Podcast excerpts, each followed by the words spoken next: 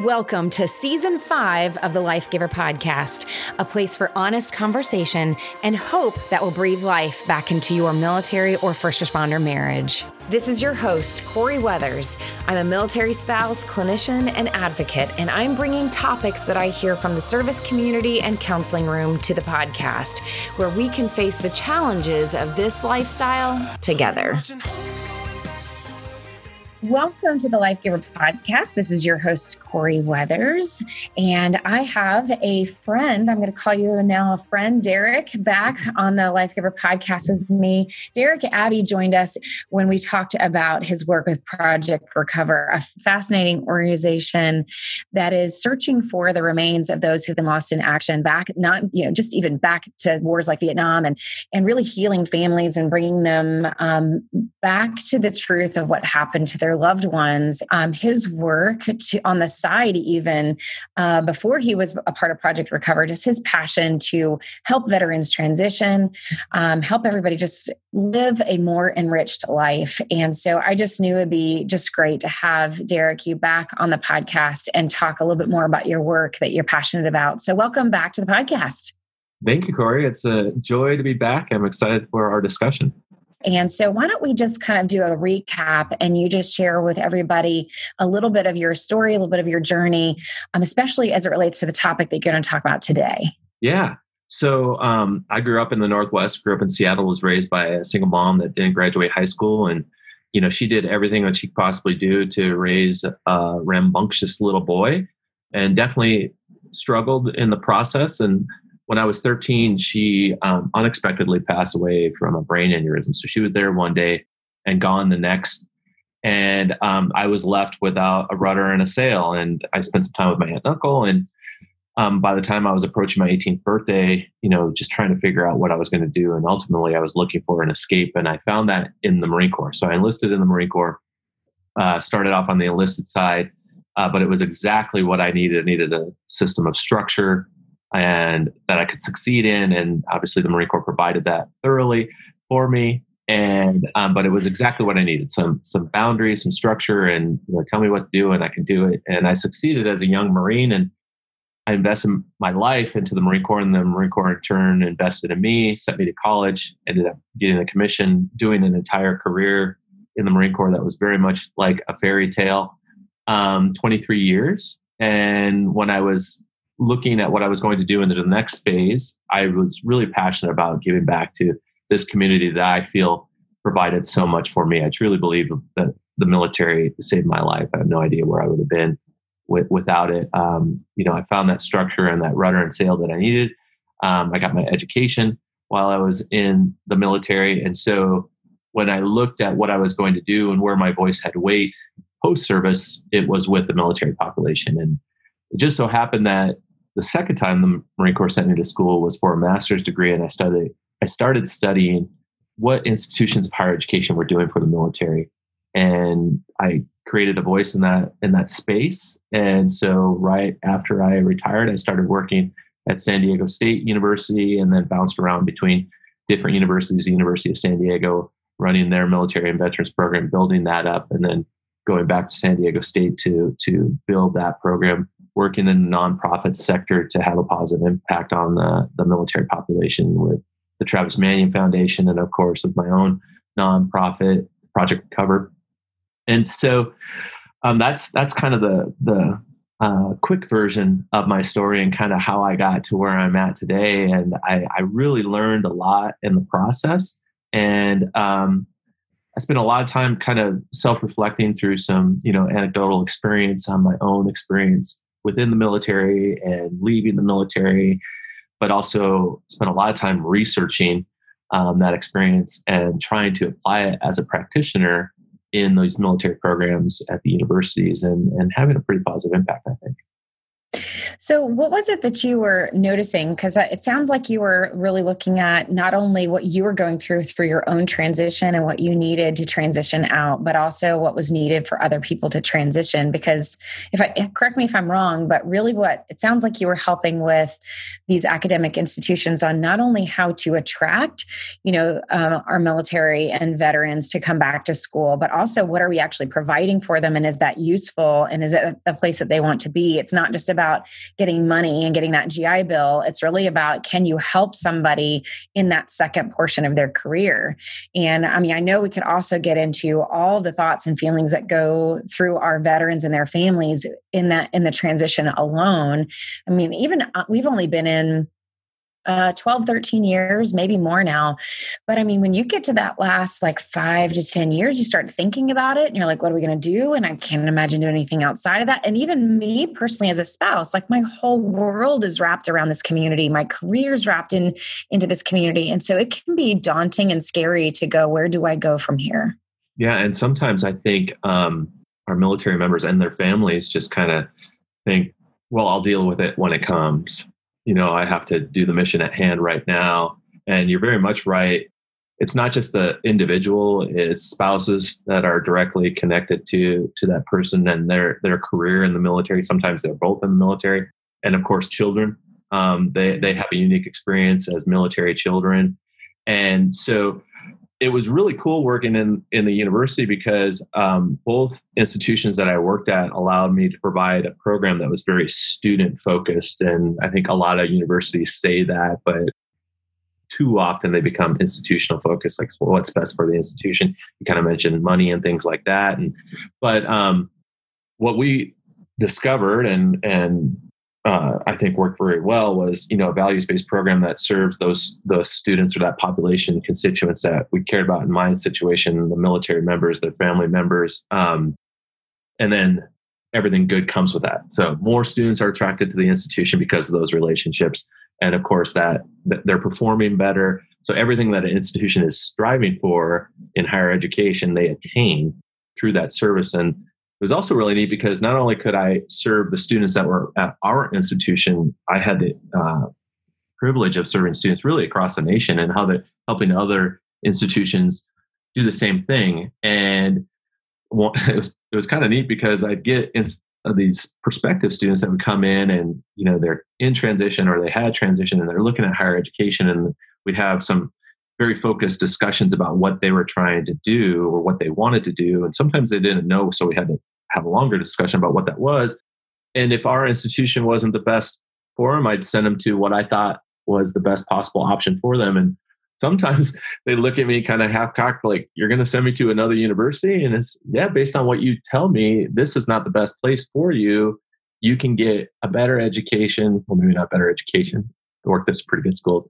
Actually, I mean, you can get an elite level education with, you know, the the credential that comes with those institutions that are going to translate into what your goals are in your in the next phase and they might not have gone to the, the school i was going to but they definitely told their five or ten friends that hey if you go over here you're going to get a quality um, as far as quality conversation a quality product really in what an assessment yeah and and mm-hmm. so our numbers grew incredibly at, both institutions while I was there, just for providing that um, that student focused approach based on what their desires were and what they were looking for, and getting them into the right places. And sometimes that was the schools that I was at, and sometimes it was other institutions. And yeah, and I learned a lot in the process. Um, uh, about this population and I, I, spent a lot of time researching it and tried to improve on that process and built a great team um, to to serve the population, and I really enjoy. I enjoyed my time in higher education, and the cool thing is, is I still get to uh, work in that space from time to time. I get invited to speak at um, institutions or work with institutions on different programs like this, and I still do some academic work in the space. So. Now, had you gotten your doctorate by this point? Actually, I was in the process of working on it. So, okay. Uh, and so was that fueling a lot of what you were wanting to invest into your doctorate? Was what you were seeing? Yeah. Um, well, I was interested in the Well, I guess I got to rewind because I did my master's and I did my doctorate at the same institution, University of San Diego, both leadership programs. One was a higher education leadership program, and then my doctorate was leadership studies. And initially, I wasn't planning on focusing my research in the higher education space again. I was looking at other things outside of higher education, and um, and then just for my own sanity, I had to align them because I was working full time and working on a doctorate full time. So just you know, keeping myself sane was important. So the foundation of that work happened when I was doing my master's, and I used that to kind of set the, the foundation or the base for these programs that I was building on the institutions. And then I continued that research related to those topics um, while I was running the organizations and working on the doctorate. Specifically, I really started to examine adult development and some of the unique experiences of the military population. And the more and more I delved into that, I learned more and I could see the experiences over and over again, some common trends that were happening with the students that I was dealing with. And I could also reflect on my own experiences and some of the friction points that I faced in transition.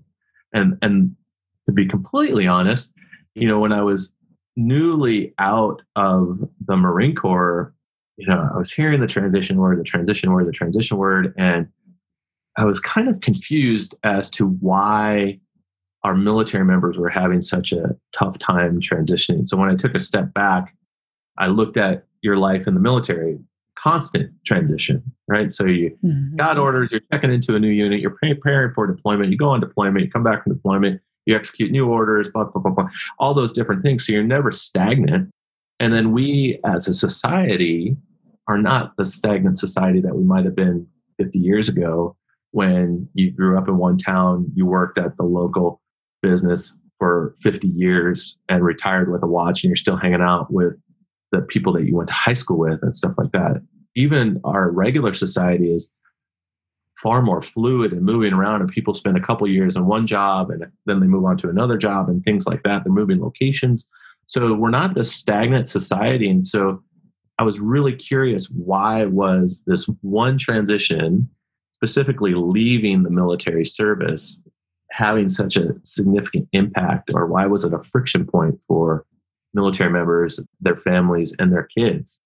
And so I started del- delving into adult development theory, specifically, you know, Erik Erikson. So let me pause you there for a second yeah, because people yeah, are going to hear you. I mean, I could totally nerd out on adult development th- theory, right? But those that are listening, you know, I can hear somebody going, "You mean we're still developing when we're adults? Oh, like yeah. what what is going on with that?" Or mm-hmm. or they just tuned out when they heard that because they're going to they're they think that they're not going to understand it. So let's let's pause just for a second and explain to everybody what is adult development theory. What do you oh mean by goodness. that? Yeah, well, it's. Really, I mean, I know you could go down a rabbit hole, yeah. but and there's so many different lines of development that that we follow, not not only as adults, but just through our entire life. Through uh, through as a child, you know, we we learn that you know we're not the only thing in existence in the world.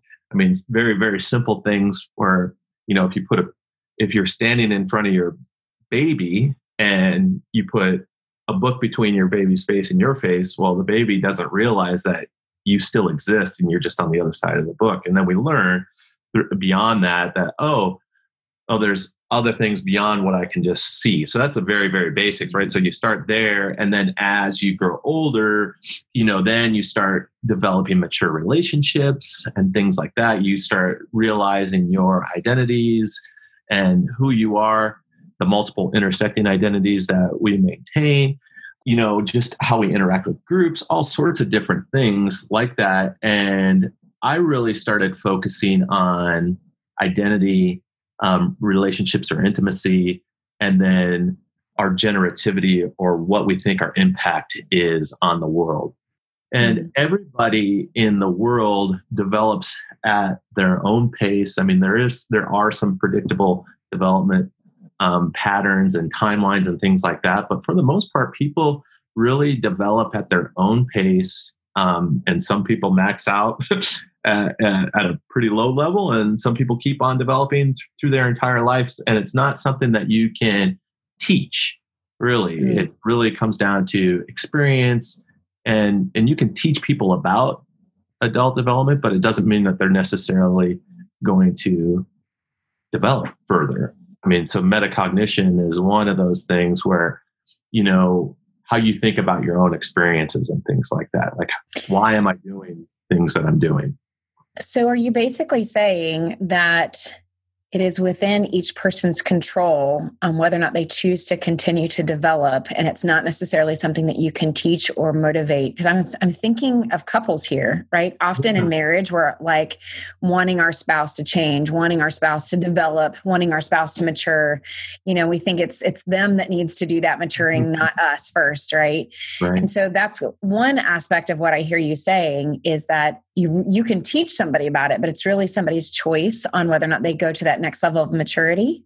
Yeah there's a lot of self-efficacy in the process. So when people ask me well how do i apply some of these things? and for the most part it's awareness.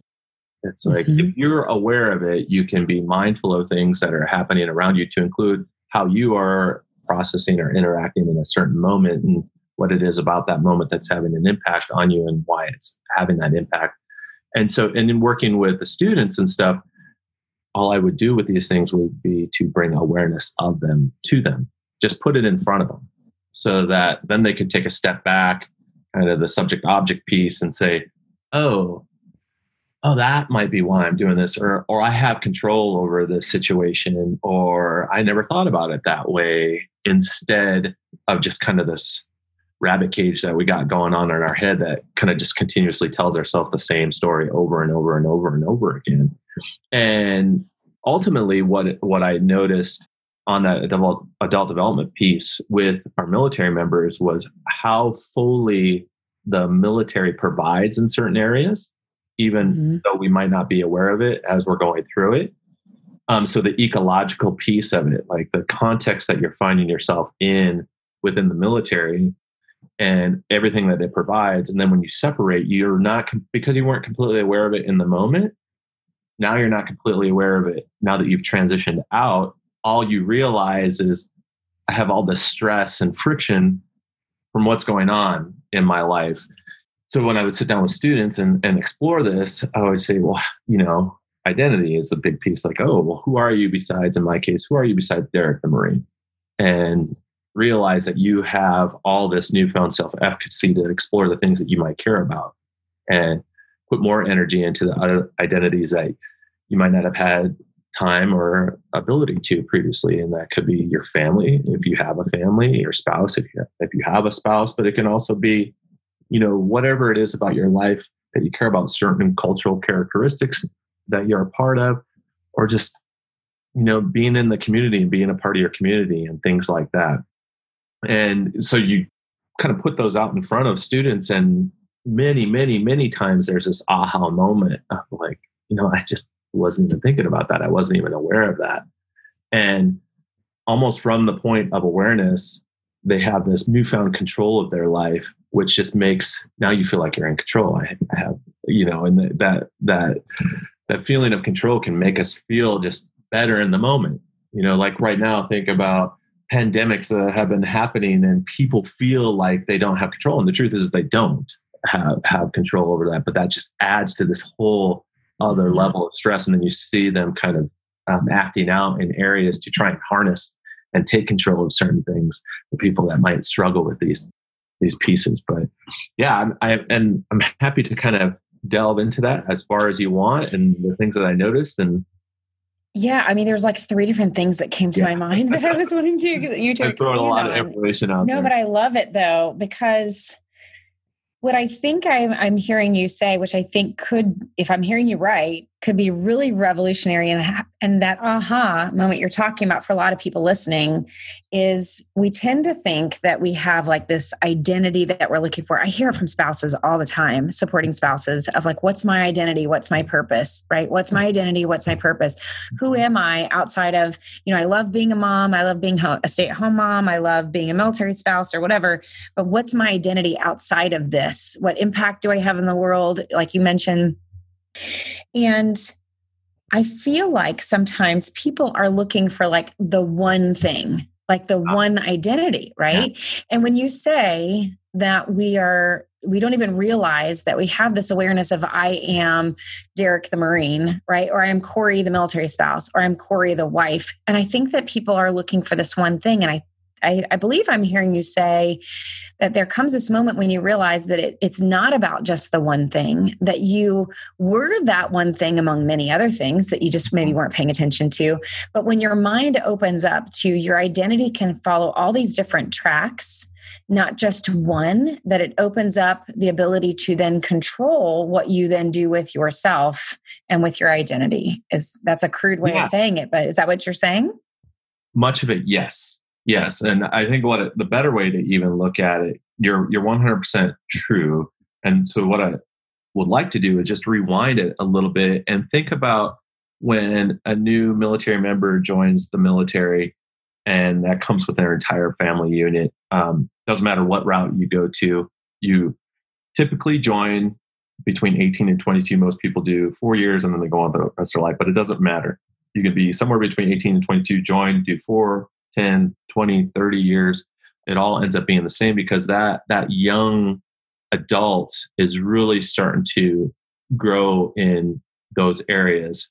And so Erik Erikson is a psychologist that that you know he if you've taken a psychology course you've probably read about him and he has eight different stages of development and I look at the middle of them and he tends to say that you would you'll develop them in stages and the three pieces that I look at in the middle are identity, intimacy, and not necessarily romantic intimacy, but healthy relationships, strong relationships and bonds with others, and generativity or legacy purpose are other words for that.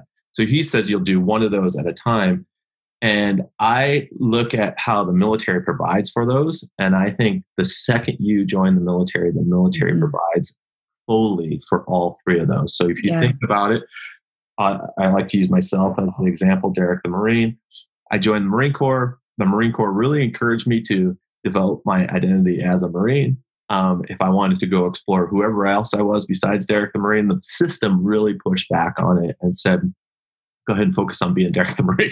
And the more I bought into that, the more I did that, the more the system rewarded me. Not only did I know it, but everybody around me knew that. And that continued throughout my entire career.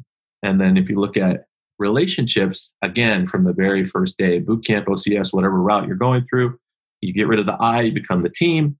Um, it's we, and you depend on others. You have a shared mission that's almost tangible. You can almost taste it. You depend on them to accomplish whatever that mission is. And it starts with, you know, your rack mate in boot camp, and then it grows to, you know, a platoon, a battalion, a squadron, a ship, whatever it happens to be. Those bonds are just strong, very, very strong. And if you deploy to combat, they're even further enhanced where I'm my life is dependent on the person next to me and their life is dependent on me. We have these strong bonds. We know what we're doing. We've had shared hardship and shared experiences to get here. Those are very, very strong relationships. And then the last one, your purpose or impact on the world is provided for you. Um, and it grows very, very quickly. You become responsible for you know, dozens, potentially hundreds, thousands of men and women, um, millions and millions of dollars of equipment. And that's again from the very first day rackmate, fire team, squad, platoon, ship, squadron, all these different things. And that grows really quick. Enormous responsibility at a very, very young age, potentially.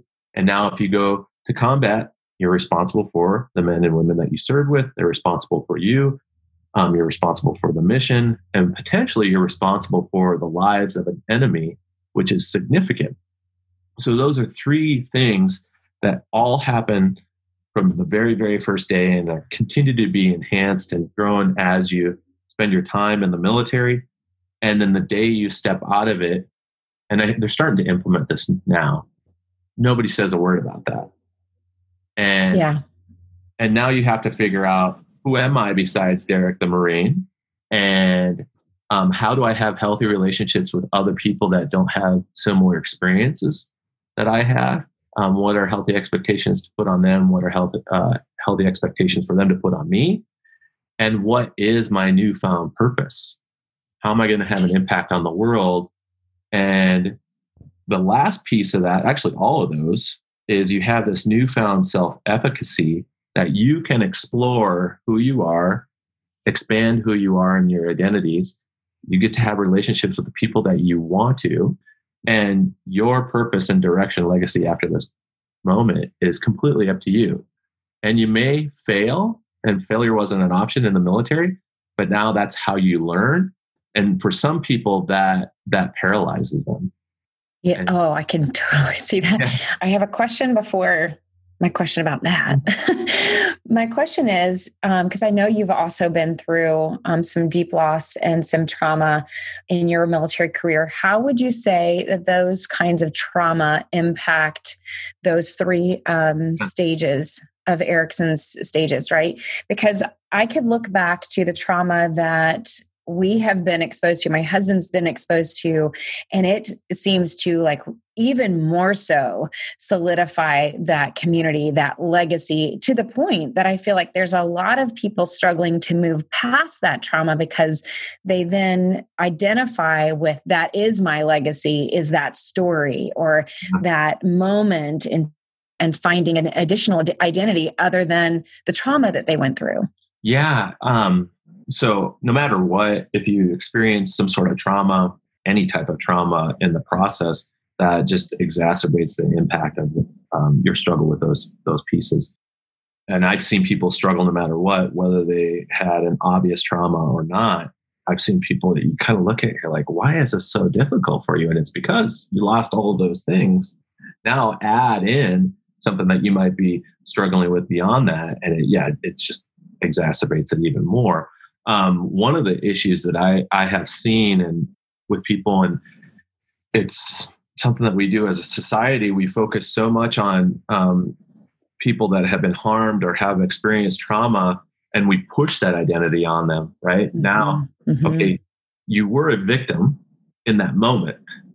Now you're no longer that victim. Now we need to move it. But groups and people will push you and keep you there and then we as individuals will you know we're, we're impacted by the groups around us and they force identities on us they force roles on us and sometimes we take those on because it's easy. It's easy to take those on and stay in the saying no that was me then and that's no matter what that will forever be part of my experience um, but now how do i move on and explore these other things? Uh, you know what is my you can be an advocate and that that's great. But then that moves you out of that out of that role and you can have an impact in that area.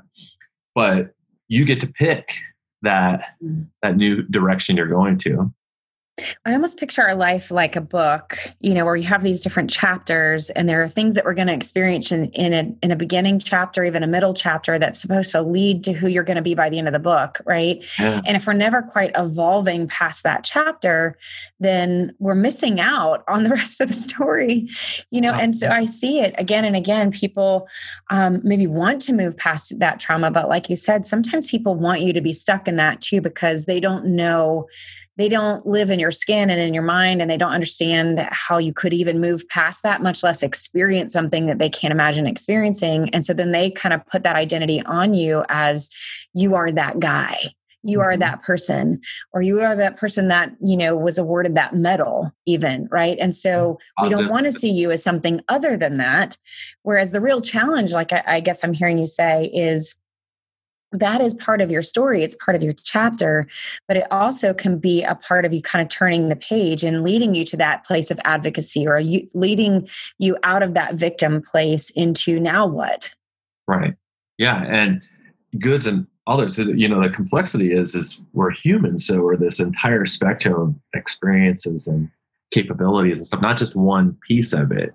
You know it's like we we sometimes put people on pedestals and then we find a chink in the armor this is the common one today and then we tear them down because of that mm-hmm. and the truth is is well this person is an entire lifetime of experiences and everything and also they may have changed and all these different things and not justifying any bad behavior or anything like that but the truth is is people change and they shift and they're they're part of all these different experiences that occur to them over over their entire lifetime and have the potential to go on and do certain things, but we like to pigeonhole, you know, like, mm-hmm. okay, just because it's easier for us, you're X, mm-hmm. I'm going to put that label on you and try and keep you in that box.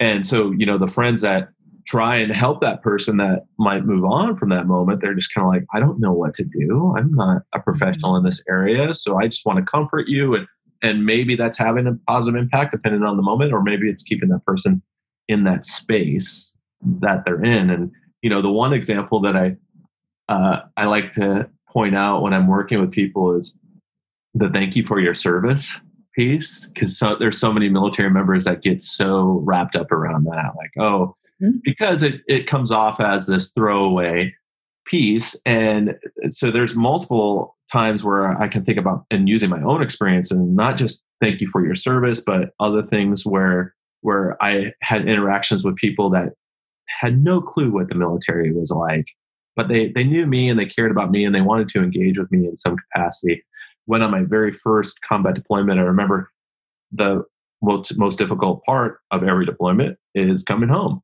and interacting with people at home that haven't been experiencing the things that I was experiencing. And I remember after that first deployment, people asking, well, what was it like? Mm-hmm. And you're kind of like, I don't know how to answer that question. You know, do I give you a completely an- honest answer? And then you kind of look at me like, I'm a monster or something like that? Or do I just lie and now I feel bad about that? Or what do I say? And then um, what I realized after multiple deployments, and it got easier, what I realized was I had come home from this deployment. The people around me that cared about me wanted to engage with me, but they didn't know how. Mm-hmm. And so that was the question that, that came to their mind. How was it? Innocent question like that. And I realized you know, as I move forward, they care about me. They're not trying to hurt my feelings. They don't really want the gory details. They just want to connect with me. That's all they're trying to do.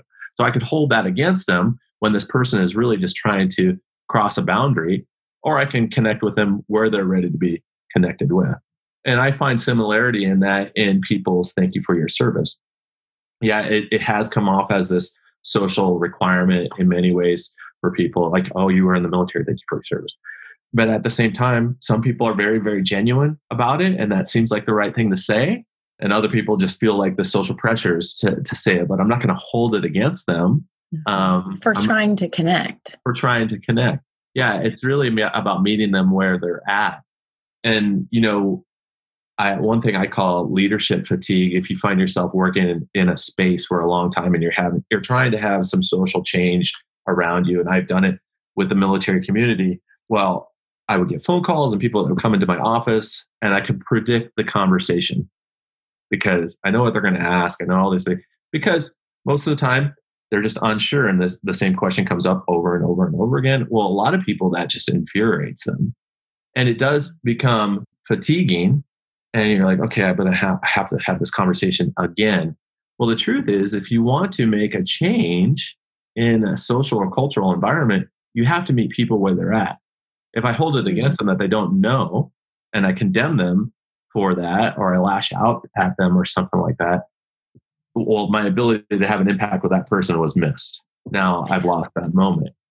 I want I want everybody listening to pause here and I want you to rewind with your 30 second arrow, right? I want you to rewind the last minute and a half or so and listen to what Derek just said, but I want you to listen to it thinking about your marriage. Mm. because there's um, so many times that we um, go into our relationship and we just assume that our spouse is going to act the way that we want them to act, or they should just get it, or they should just fill in the blank, whatever. And it's about approaching relationships around you with curiosity. It's about approaching your relationship with this kind of perspective this kind of you walk into even a conversation or conflict with your spouse and go regardless of how my spouse is trying to come across right now, everybody wants to connect. Everybody's trying to connect. It's that intimacy that you talked about, Derek, in the beginning with Eric Stages. And if you could see people, including your spouse, with that lens that somebody's trying to connect, we would have so much less judgment, I think, towards our spouse, towards civilians, um, like you're saying. Um, I know. Communities would be so much healthier. Yeah. And, you know, my husband, um, he actually picked it up from another service member friend of his, but he started when people would say, Thank you for your service, he has started answering people with, You're worth it. ah, um, which has it's been very response it's a very interesting experiment it's from an experiment from my perspective yeah. with for him it kind of closes that gap of just recognizing okay first of all somebody is trying to be nice and they're trying to recognize that you have sacrificed something even if they don't understand it but for him, it closes that gap of connection to go, we are so much more connected than you realize. It's not just, it's okay that you don't understand, but what he wants you to understand in the moment is that you are part of that and and i did this on your behalf or or whatever and it closes that gap of of affection. And so it's been interesting to watch people's responses as they kind of like shake awake almost in that in reaction of going oh yeah. Wow. Oh thank you. You know of realizing that that is what you did, you know, and there's never been a negative reaction to that because, like you said, people just want to connect and they want to feel part of, and they don't understand, but they want to, or they wouldn't say something. There's a, um, in working with a lot of people that don't have military experience, um, that that they've asked, well, what's the right thing to say, and how do I have conversations? I'm afraid to ask questions and things like that.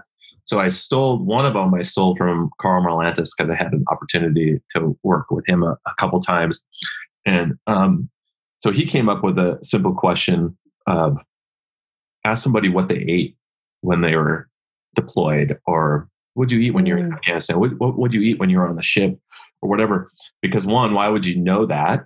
And you wouldn't mm-hmm. know that, and it's not a it's not an imposing question or anything like that. So mm-hmm. you, you wouldn't know and and I've used that myself with older veterans when I worked with World War II era folks or Korean era folks, and I, am happy to share a story that I, that I love related to that. Um, and another question is, what's the most unusual place that you've slept? And mm, people, great stories. You know, if you, yeah, if you, if you, and if you want to have an open conversation, you can start with those simple questions. And one, most anybody, almost anybody, is going to be willing to um, share, and then it can go in a direction that you could couldn't possibly. A very rich conversation. And I, yeah, I've had uh, folks that I've talked to and given that, and they come back and they said, "I was on a plane, and this person next to me was in the military, and I asked them about the food question, and we talked for four hours about." all sorts of different things related to the military and it led to all these different stories and things like that and because so, people all, want to share their stories don't you think? Like they really do. connect. The truth is is so and i call it the military non-military boundary because i'm a proud civilian so i own that identity now i'm a veteran and Love that. and uh, so i call it this military non-military connection and, it, and because it also includes spouses and children that have unique experiences, and then people that just don't have connection to the military. We have a smaller military today. We have conflicts overseas that have barely any impact on us at home. And mm-hmm. so there's this growing, growing gap, and people don't know how to have those conversations. And so, um, yeah, it, it's it's it's incredible the the impact that that you can have. And I, uh, I one time I was in line, oddly enough, at a buffet, and I was given a presentation, and the gentleman in line next to me happened to be a Korean War era veteran, Marine. And so he tells me he was in the Chosin Reservoir. So, Marine legendary battle and sub zero temperatures. All these Marines were surrounded by um, 8th Division of enemy, and they were able to fight their way out with all of their men and equipment. But legendary battle in the Marine Corps. And so I'm standing next to this gentleman and so his name was Dave. And I said, Dave, so what'd you eat when you were in the Chosin? And I thought his answer was going to be, You're crazy. We didn't have any food or something along those lines. And he mm-hmm. said, You know, it's funny you asked. He said, We didn't have any food, but we used code words for resupply of ammunition. And one of the code words was Tootsie Roll. And so whenever they ran out of ammunition, they'd call in on the radio and they'd ask for however many thousands of Tootsie Rolls. And um, they drop ammunition. And he says, I don't know what happened one time, but they dropped actual Tootsie Rolls. and so, so then he goes into this whole story of them shoving frozen Tootsie Rolls in their pockets and eating these Tootsie Rolls. And this fuel tank or something like that on this vehicle was shot with a with a weapon. It had a hole in it, and he took a Tootsie Roll and he shoved it in the hole. It froze over, and they were able to take the vehicle out of there. What? But yeah, so this whole conversation started from just asking what he ate. And then the funny thing is, is apparently this is a legendary story that I knew nothing about the Tootsie Roll story it is. And I actually found an exhibit related to it and some stuff online related to the, and he lived it, but I got to hear it literally from firsthand experience. But all that was just, I don't know what to ask Dave, but I'm just going to ask him this mm. simple question. Even as a fellow Marine, knowing what Chosin Reservoir was, how do I start this in a direction that he doesn't get offended or shut down or anything like that.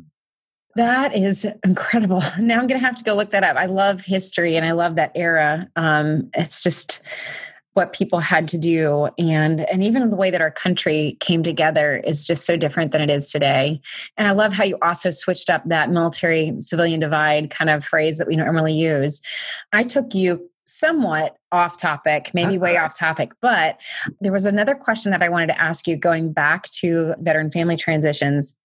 Um, you brought up how, you know, this military lifestyle, and thankfully so, because like you said, just completely changed your life for the better, right? And gave you these things that you really needed. So we're not even complaining about any of this. It's a, almost a gift that you are given um, so much of this opportunity to develop as an adult and mature through this structure and system that is our military it reminded me and so this is my question for you is i would love to apply that in a real world way today. And so as we're recording this we're still in the middle of waiting for covid to end and maybe when this comes out we'll still be in definitely a, at least a post covid if not still in in it somehow or at least coming off of it. So what somebody had asked me um or at least somebody had told me, you know, when we look at everything that's happened in our country and how people have had to really be on restriction and deal with quarantining and masks and just so many things that are so new um, they said, you know, well, at least you military are used to this. You know, you should be built for this. And I did say that in the beginning. In the very beginning, I said, and it was kind of a joke that was kind of going around that, like, you know, the government takes so much from you and, and puts you on restriction and tells you where you can and can't go. And in some ways, what you can and can't eat. And we kind of were joking around on social media to share, like, welcome to the club to everybody else. And, you know, and I kind of turned that initially of like, let's lead the way on that. Like, we, we kind of know how to deal with that uncertainty. We kind of know how to live within that structure that you're talking about and how the whole world came together. Like there's a fantastic um, Facebook group called, um, I think it's something like What I See Out My Window, that is fascinating. That started when COVID hit. I see you writing that down, Derek. It's fascinating because when COVID hit, everybody was in their homes. And so people started sharing, here's what's out my window today. And you're looking out people's windows in France and Germany and Pakistan and like all these different, and you get to kind of come come together we're all going through this experience together yeah. you know going to your community point there and so as things have gone on though somebody brought that up again to me recently and they said well you know you military you should be used to this like you should you know this should be fairly comfortable for you and i said in some ways, yes, but I think that we've reached a point now where we're trying to approach how to deal with school. What should we do with our kids? Leaving it up to parents to decide what they do with their children, whether or not they go to school, whether or not they stay home. And suddenly you're hit with all of these decisions. Go, you know, to your point about transition, is you're hit with these decisions of, you know, what am I going to do? What am I going to be about? What do I want to do with my time? Where do I want to live? Like all these questions. And in COVID right now, as this, as we transition transition and come back into a post COVID world, you're suddenly given these decisions to make of what do you believe? Um, what do you want to do with yourself? How do you want to engage with the world? How do you want your children to engage with the world? Um, how do you want to work? Where are you going to say no because they believe something that you don't believe, or, or vice versa? And suddenly, I think we're experiencing as a culture the same paralysis of I don't know how to make that decision for myself because I need somebody else to tell me if it's safe. I need somebody else to tell me if my school is safe for my kids. And I don't know if I can carry on my shoulders the weight of that decision when everybody's also telling me it's a life or death decision. And so everybody's paralyzed. And so, those of you who are not transitioning yet, I think in some ways we're kind of experiencing some similar feelings of like, now you're suddenly able to make decisions for yourself. And so, I want to hear what your response is, Derek. But that's what I said my response to this person was Yeah, but I think we're kind of dealing with a level of anxiety if we've been in a structure in the military for so long where we were told what to do and where to go and for our service members what to wear. And so when somebody actually gives you the ability to make a decision, I don't know if we're doing so well on that. Yeah, well, so kind of to relate that to the military, that's that self-efficacy piece because everything is outlined for you in your service. You you know, there is a there's an order somewhere that tells you how to do something, or somebody will tell you how to do it, when to do it, how fast to do it, in what way to do it, what's acceptable, what's not acceptable. And then when you transition, uh, now you have to plot your own path.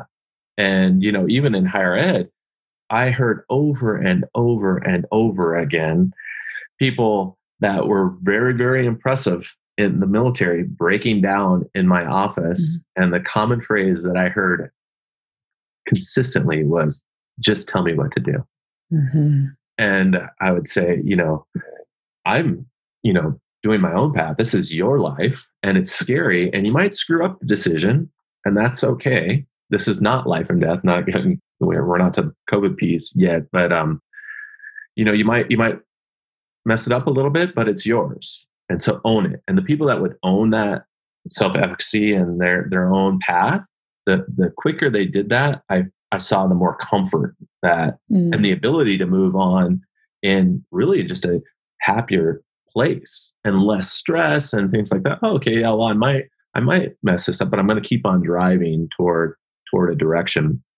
And so yeah there is definitely some similarities with deploying in the military and then definitely some things that are unique to to COVID. And I joke that you know this is my extended domestic deployment. That's what COVID is.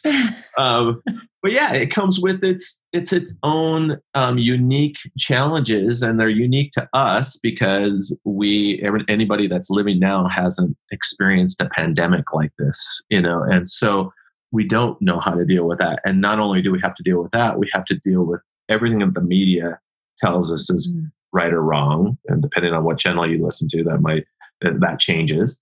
We're in the middle of an election, which influences all of those things.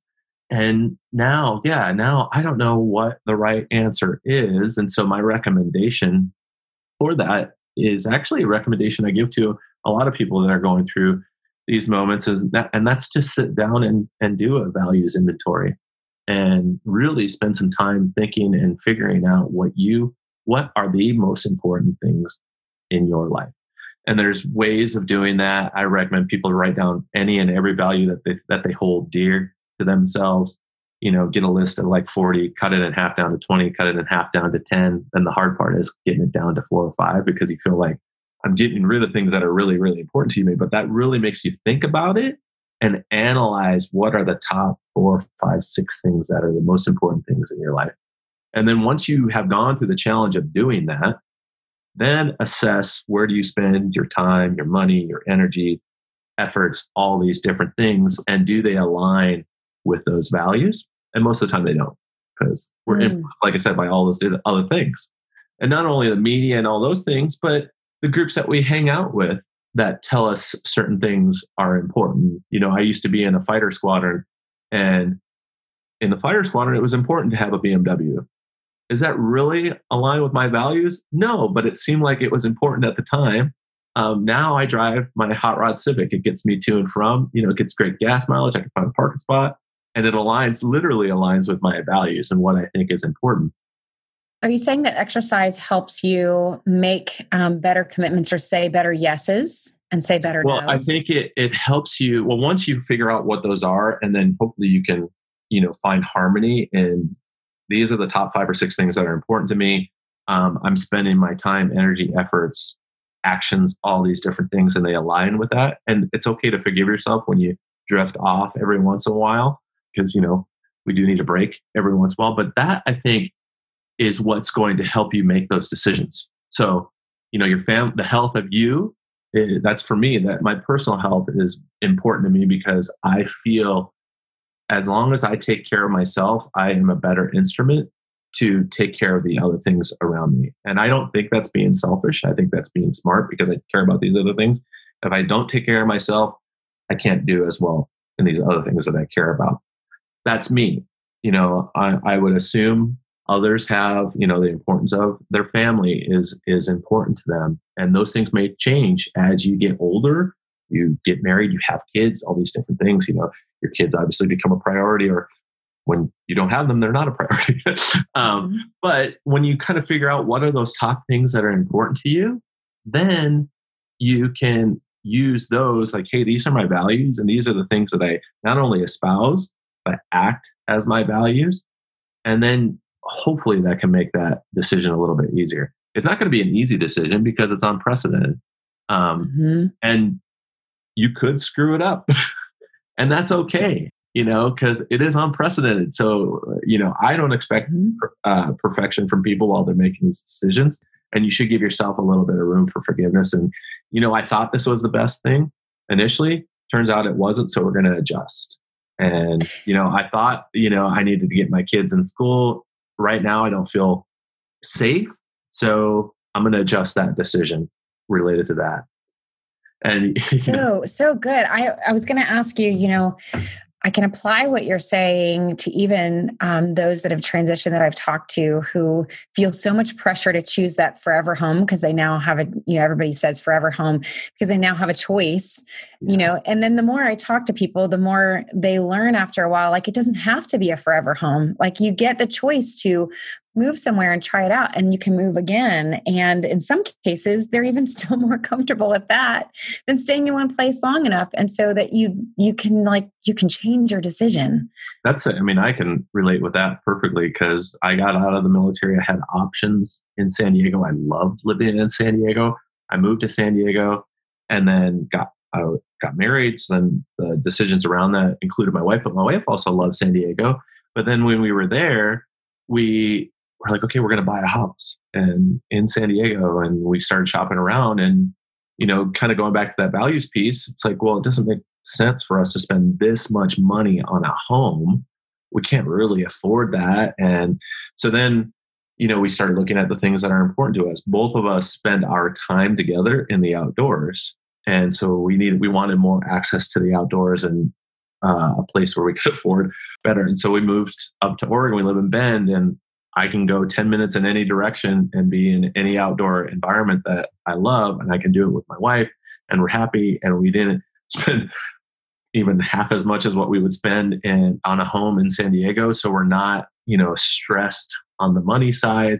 You know, of course, we had the flexibility to do that and things like that. But those are the, those values are going back to those were the things that um, those decisions. And, you know, it started off with me and be, it being my decision. And I was married and then it became our decision. And so where do our values overlap and what are our values as a um and what is our mission or purpose as a as a couple and things like that. And yeah, we moved here and even though we're super, super happy here and I'd love to stay here in the, the home that we have and the community that we're in, that could potentially change down the road, but we're certainly more happy here than where we were. And I think we're more happy in the home that we got than if we spent some exorbitant amount in San Diego and, and things like that. But yeah. I've seen those prices for sure. Yeah. You know, I, I, could talk with you all day, Derek. Mm-hmm. Um, I think in the time that we the time that we have left, I mean, we could keep talking so that you pretty much write your book mm-hmm. if you wanted to,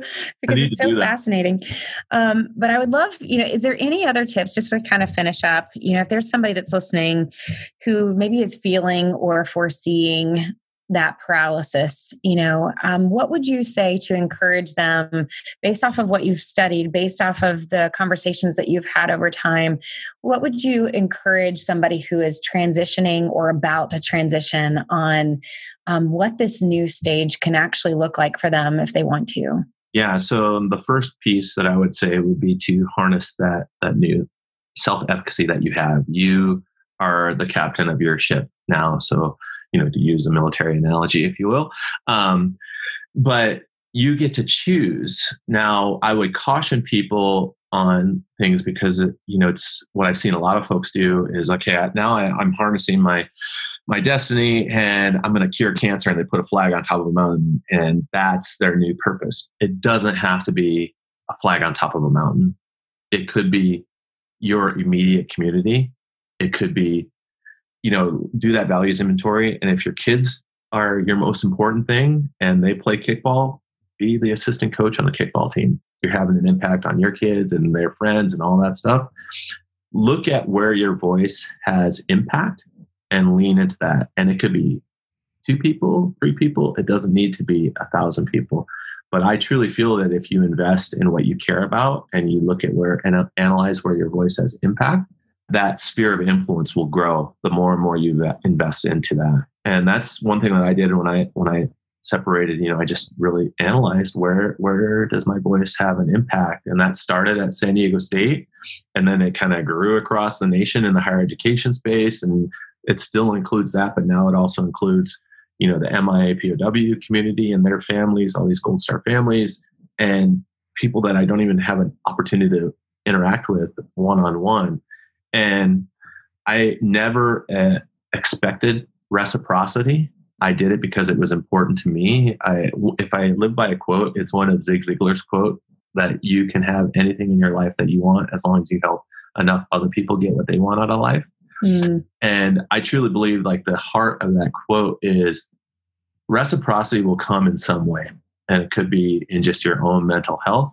Um, it could be in having healthy, loving relationships with people that you care for and they care about you. You, it could come in resources and support like money and paychecks and things like that. Uh, but I found that you know we do need those Maslow's needs. You know, you need safety, shelter, and food, and for you and your family. But boy, the people that I saw struggle struggle with trying to figure out who they were. You know, how to have healthy relationships with people around them and what their what their new destiny and legacy is going to be. And then I feel like once they figure that out, they they were living a much happier life. I love it, Derek, so much. Um, thank you for diving in and caring about um, so many people and the natural transition that so many of them have to go through in order to have that second part of their life. You know, there's so much life to be lived past a job. Yeah. And for some people it goes on to a second job and a third job and, and whatever. It's it's not something to be afraid of. It's something to be um, to look at as a, a, a chapter, a few chapters in your life. And so I love the fact that you dug in there and really thought um, a lot about what everybody's going through and had all these conversations and then kind of really put, put together this theory of what we need to have veterans and their families transition better. And so I've learned so much in this conversation today. Just even just, there's a few things that just have stood out in my own mind that um, I think are fascinating. And especially the one that I'm walking away with is just how much it is our choice to grow. It's our choice to take that step. And so when you are met with that feeling of paralysis, I hope those of you who are listening will see it as an opportunity unless it's something to be afraid of and that it doesn't have to be the end of your maturity it doesn't have to be the end of your story that you can actually just take a step and just try the next thing. Just do the next thing and if it falls apart, then that's okay. You pick yourself up and you just do the next thing. And yeah. so there's so many people that will come alongside you, like Derek and and your community that's gone before you and that is still surrounding you that will walk with you too. So, Derek, thank you so much for your time today and for what you're doing to make an impact in your community and in the world. Um, you're a fascinating person to listen to, and so I appreciate your time. Thank you, Corey. It's my pleasure.